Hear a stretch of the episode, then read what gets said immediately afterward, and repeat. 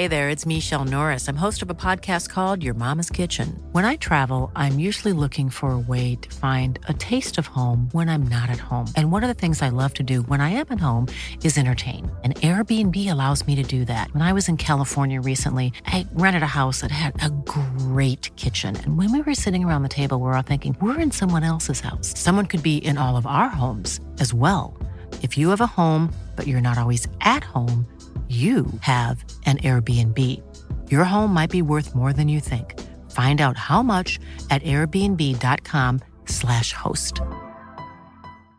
One size fits all seemed like a good idea for clothes. Nice dress. It's a t-shirt. Until you tried it on. Same goes for your healthcare. That's why UnitedHealthcare offers a variety of flexible, budget-friendly coverage for medical, vision, dental, and more. So whether you're between jobs, coming off a parent's plan, or even missed open enrollment, you can find the plan that fits you best. Find out more about UnitedHealthcare coverage at uh1.com. That's uh1.com. The Squareball Podcast. Well, hello there and welcome to the show. Dan here from The Square Ball, along with Phil Hay from The Athletic, who we will speak to in just a minute or two. A quick reminder that our show is brought to you in association with West Yorkshire Electrical, fully accredited electrician, and now they do roofs as well. Solar panel installation, this is why, because they do so many solar panels. No cowboys let loose on your roof. What you get is good roofers to sort it all out, whether you're getting solar panels or not. They are specialists in renewables. They do battery storage, electrical vehicle charging for your home and your business. All the usual stuff you would expect from an electrician as well, such as LED lighting, design and installation, testing and inspection works, fire alarms, security alarms, school contracting as well. wyelectrical.co.uk for details on that. Find them on your socials as well. Yeah. Got the roofers now, Phil. Excellent. Well as the Sparky Bits. Yes, good stuff. Covered all bases. Yeah, so we are recording straight off the back of the game against Plymouth, the FA Cup tie, fourth round, draw. It's the result that we pleaded in terms of the show title for the show that we put out on Friday. No replay, please. Mm-hmm. They've bloody gone and done it. It was always going to be the game of our lives, wasn't it? And so it proved. I don't know. I was watching Maidstone beat Ipswich, which is obviously exactly what they hope for from the FA Cup every season, to keep the theme of magic going. And it's a little bit like, you know, David Brent in The Office when he's talking about Dolly Parton, and what's the phrase he uses, or the line he uses, if you want the rainbow, you've got to put up with the rain. I guess if you want Maidstone beating Ipswich, you've got to put up with Leeds against Plymouth, really, which was kind of how it was. Game Leeds should have won, but got away from them in the second half. Second half became a bit of a mess. We were chatting to Farke not that long ago. He was saying he didn't feel in the second half like Plymouth were coming into it more, and that it was starting to get away from Leeds a little bit. I did kind of feel like that's how it looked before they scored.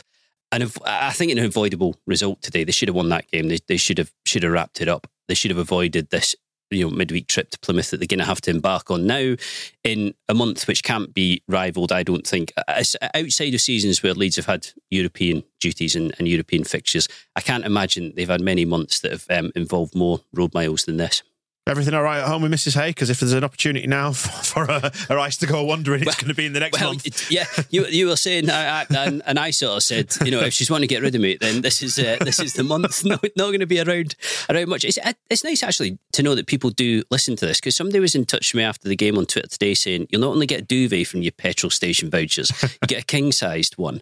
And somebody was also saying that there is something worse than Ralgex on your testicles, which is a certain type of shower gel. Apparently, even more grim. Oh, mint sauce. That's the one. Yeah, that's mint sauce on your balls. Yeah. Do not do that. It's one for the thrill seekers. Is that 100%. The cold winter mornings. But it's an unbelievably busy month. This, we should say, by the way, we talked about both of those, by the way, on the previous show. We're not just bringing it up randomly. Yeah, sorry, if you're just coming in for the first time, but this is continuing a conversation.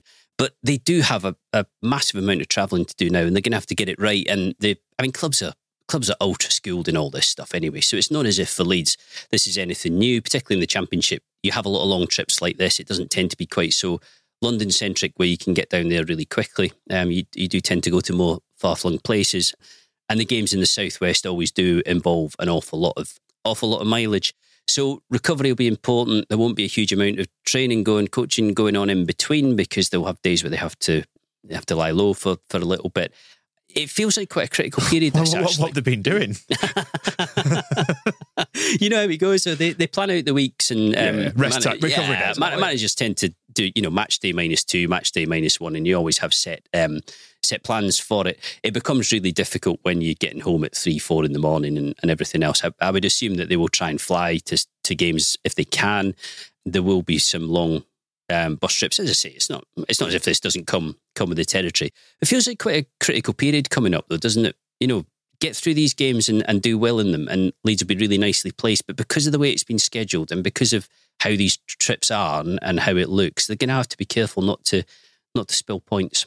Yes. One of the points that came up in the post-match press conference, and what did you and the rest of the press guys make of this, is the questions surrounding the substitutions or lack thereof. And it's something Michael actually mentioned on the match ball, and we spoke about it, that you maybe want to see something a bit more proactive at times. Yeah. And we're saying these are very minor gripes off the back of a slightly disappointing FA Cup draw, which, in the grand scheme of things is relatively inconsequential. But it's one of the criticisms that has been levelled at Farke a little bit this season, the failure to maybe look to take control of a game, or take control of a game back, if you like, when it starts to get away from them.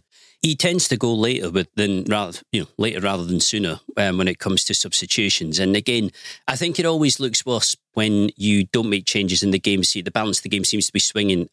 Teams score like Plymouth did today, and the first thing you do is substitute off the bench and on. It feels like, well, that change is coming now, but really, in the circumstances, it should have come previously. If you feel it looks reactive rather than proactive. It does, yeah, no, absolutely. Plenty of occasions too where managers make substitutions that don't work, or change the team and it doesn't pay off, and you think, well, that wasn't the right way to go. But Farke does seem to err on the side of not rushing into switching things up, and sometimes it does look like a mistake. I did think today that there just was a little bit of a loss of control in the sort of 10 minutes before the goal. Plymouth were starting to get into it, starting to get their teeth into the game, was starting to look a little bit threatening out wide. And it reminded me a lot of the league game, actually, of Leeds being in control, looking like they had the game in the hand, that it was there to finish it off. And then Plymouth, just starting to grow some fangs and starting to have a go and to fancy their chances. They'll be very happy with the replay, I would imagine, because it's no great shakes for them, it being at home park. The big difference is for Leeds having to travel, that far down the road. It is just not a fixture that Farke would have wanted to put in. To put in the fixture list, I have to say, I've never had a day, I don't think ever, on Twitter where so many people in the last few minutes were saying, just let them score. Everybody just seemed to be saying, when Plymouth got that late corner, someone messaged me and said, just don't mark anybody, just leave everybody free. Me and my dad had exactly the same. And my dad stayed till the very end, I should say, by the way, today, which is good on him. Yeah. Breaking in form. But we kind of joked, like, he said to me, just went, do you think this will be it then? When they got that corner, kind of gallows humour. I was like, well, yeah, I mean, would you be that bothered? He said, we could get it and go up the other end and score a breakaway goal. And I was like, yeah, either's fine. And there were some really big chances, weren't there? I mean, obviously the one before Anthony's goal where he hit the post, Gnonto had that shot turned onto the bar. The late one from Bamford where him and Joseph went for the same ball. And again, that seemed unmissable from the distance out, but it's gone past the post. I think the opportunities were there for Leeds to nick it, definitely. But I think that was the thing that really annoyed Farke afterwards, or that disappointed him afterwards, was that they didn't put it away when they could have done. And when they were in good shape in the game, it got ragged. Plymouth took advantage of that. And I thought, I kind of felt that given the way the second half went, that Plymouth were probably worth a draw in there. Small details are big surfaces. Tight corners are odd shapes. Flat, rounded, textured, or tall. Whatever your next project, there's a spray paint pattern that's just right. Because Rust-Oleum's new Custom Spray 5-in-1 gives you control with 5 different spray patterns. So you can tackle nooks, crannies, edges, and curves without worrying about drips, runs, uneven coverage, or anything else. Custom Spray 5-in-1. Only from Rust-Oleum. How would you like to look 5 years younger? In a clinical study, people that had volume added with Juvederm Voluma XC in the cheeks perceived themselves as looking 5 years younger at 6 months after treatment. Look younger, feel like you. Add volume for lift and contour in the cheeks with Juvederm Voluma XC. Reverse signs of aging by adding volume to smooth laugh lines with Juvederm Volure XC. For important safety information and to find a licensed specialist, visit Juvederm.com. That's Juvederm.com. Not for people with severe allergic reactions, allergies to lidocaine, or the proteins used in Juvederm. Common side effects include injection site redness, swelling, pain, tenderness, firmness, lumps, bumps, bruising, discoloration, or itching. There's a risk of unintentional injection into a blood vessel, which can cause vision abnormalities, blindness, stroke, temporary scabs, or scarring. Talk to a licensed specialist to find out if it's right for you.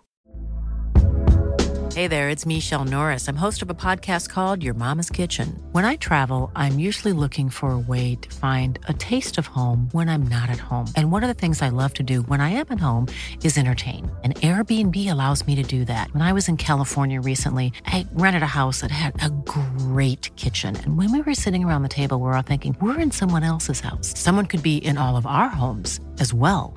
If you have a home, but you're not always at home, you have an Airbnb. Your home might be worth more than you think. Find out how much at airbnb.com/host.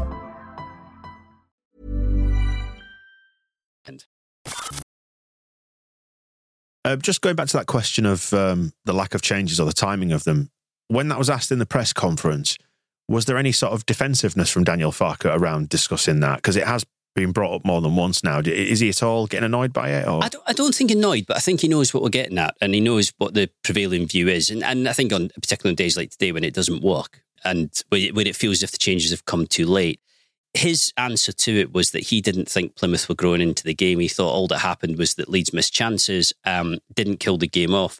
So Plymouth started to think there might be something in this for us. I almost feel like that equates to the same thing. You know, I've Plymouth starting to take more risks and to push further forward. They were definitely better in the second half than they had been in the first.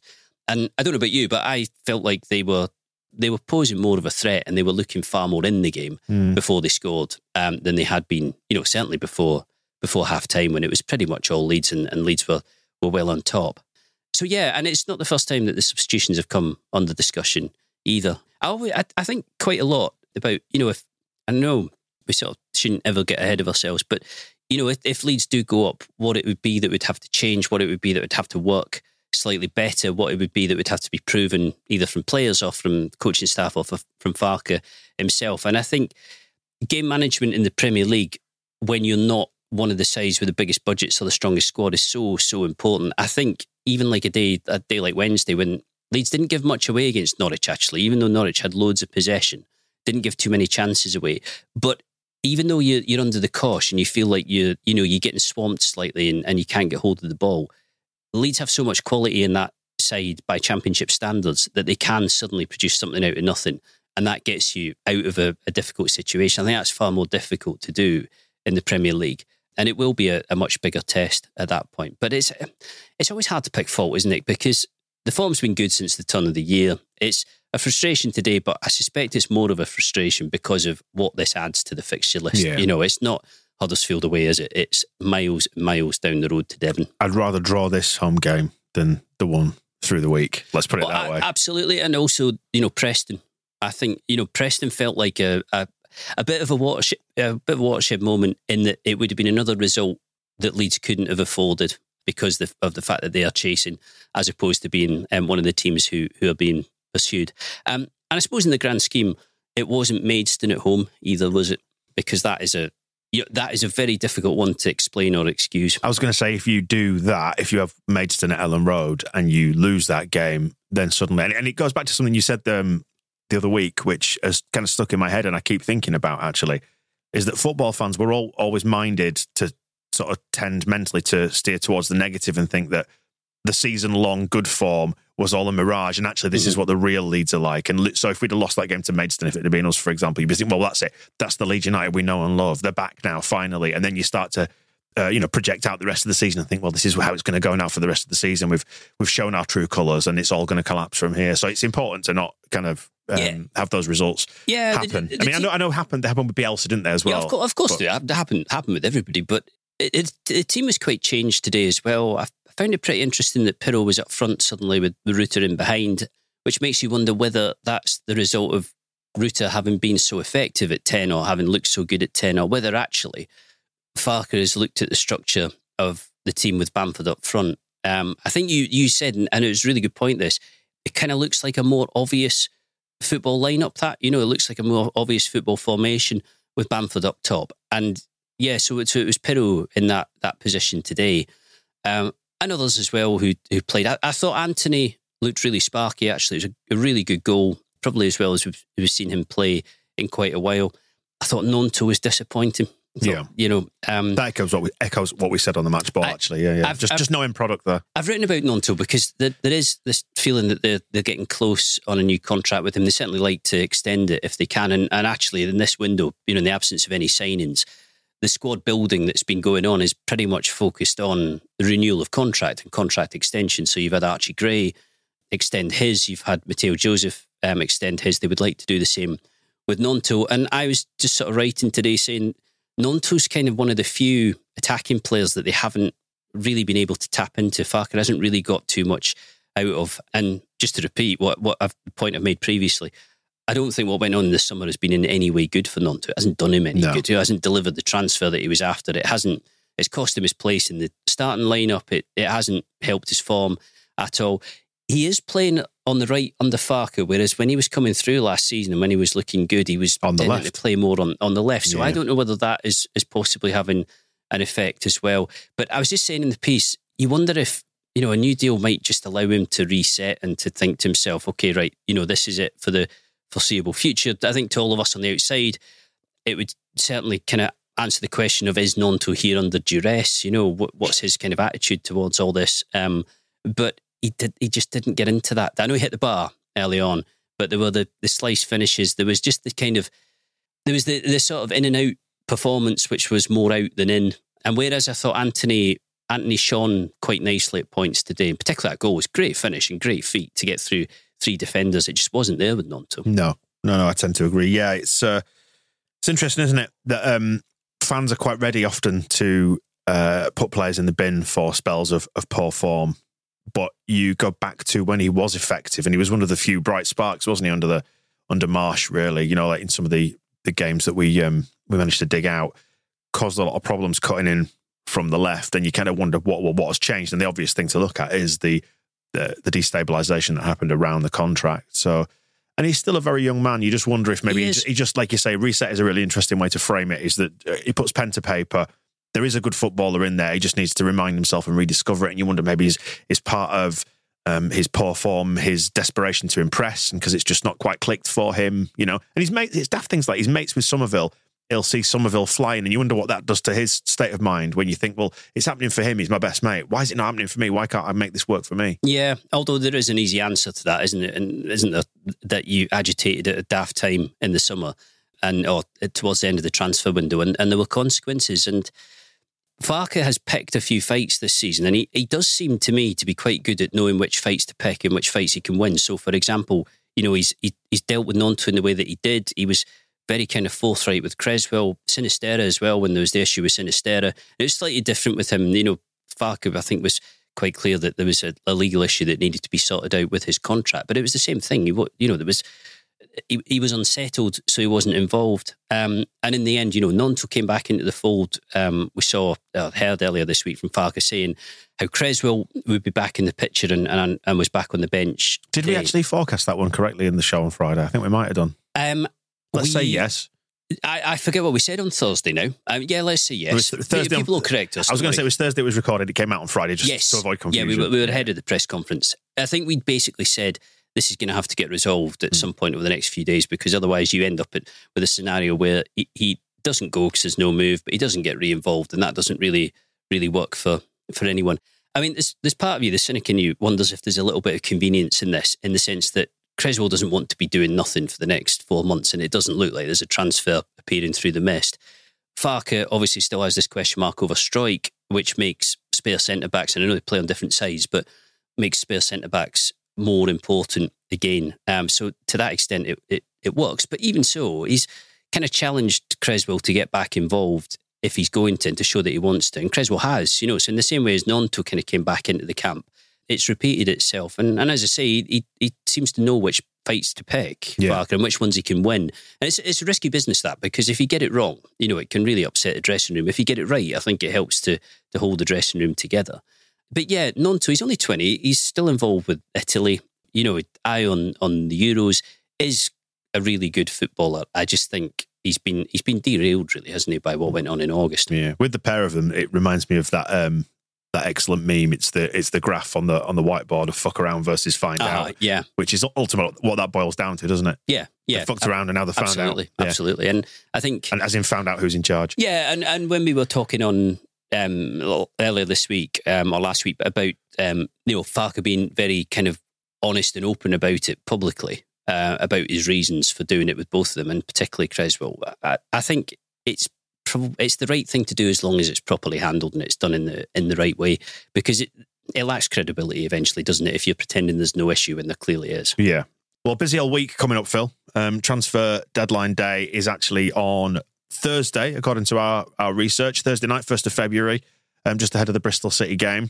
We're talking about season-defining things. Next 3 or 4 days, are they going to be season defining? Are they going to decide whether Leeds go up, stay down? You know, how risk averse are the 49ers? What's the financial situation? It's very intriguing, isn't it? It is, because you can tell when Farke speaks. He didn't really have anything to add on it today, and the answers have been pretty much the same all the way through January, haven't they? That he would like players in certain positions where there's clearly not quite enough depth.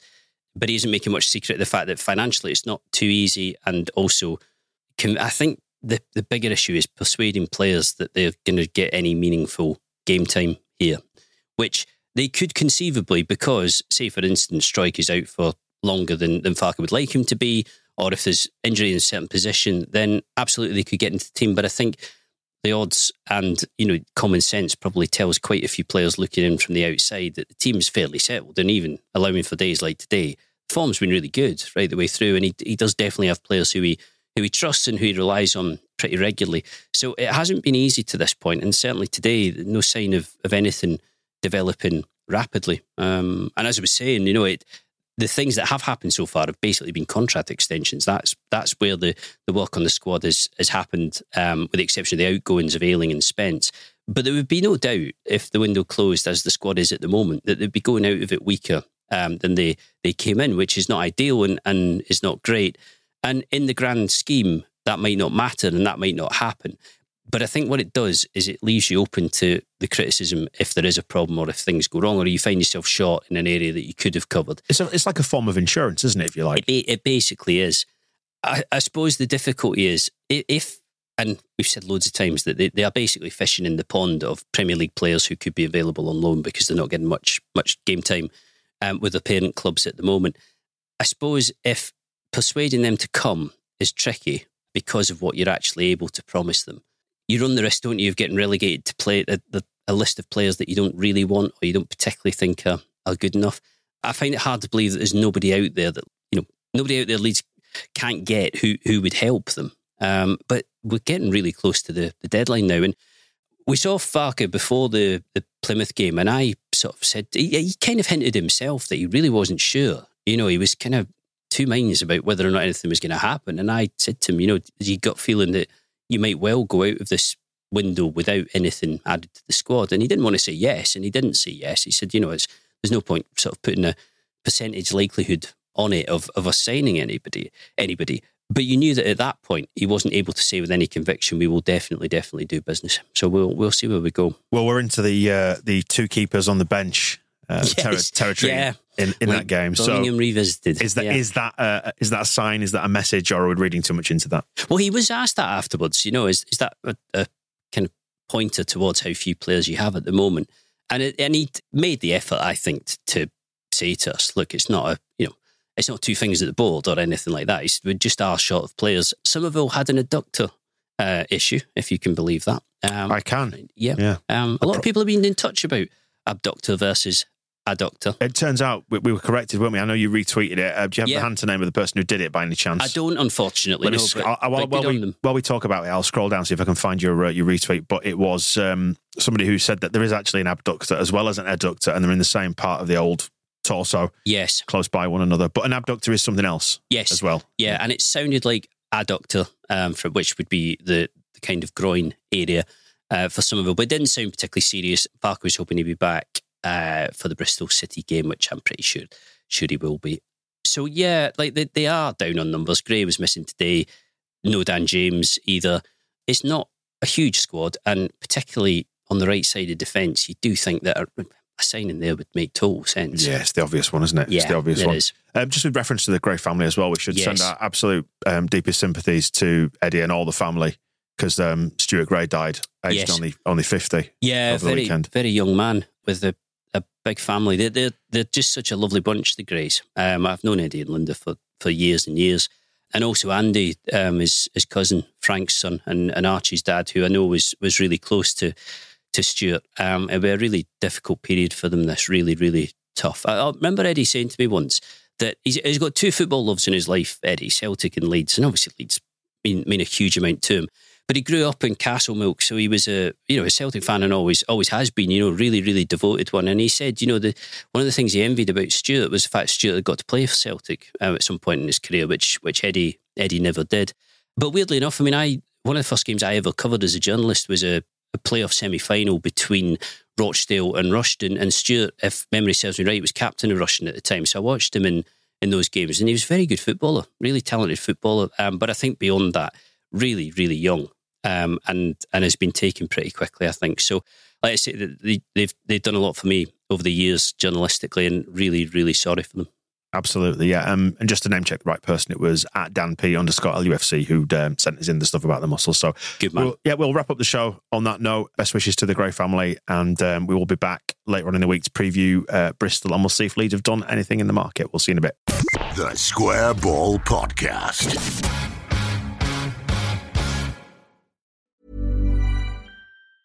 Planning for your next trip?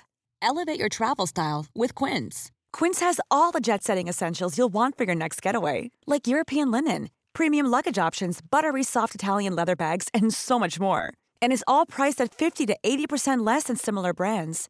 Plus, Quince only works with factories that use safe and ethical manufacturing practices.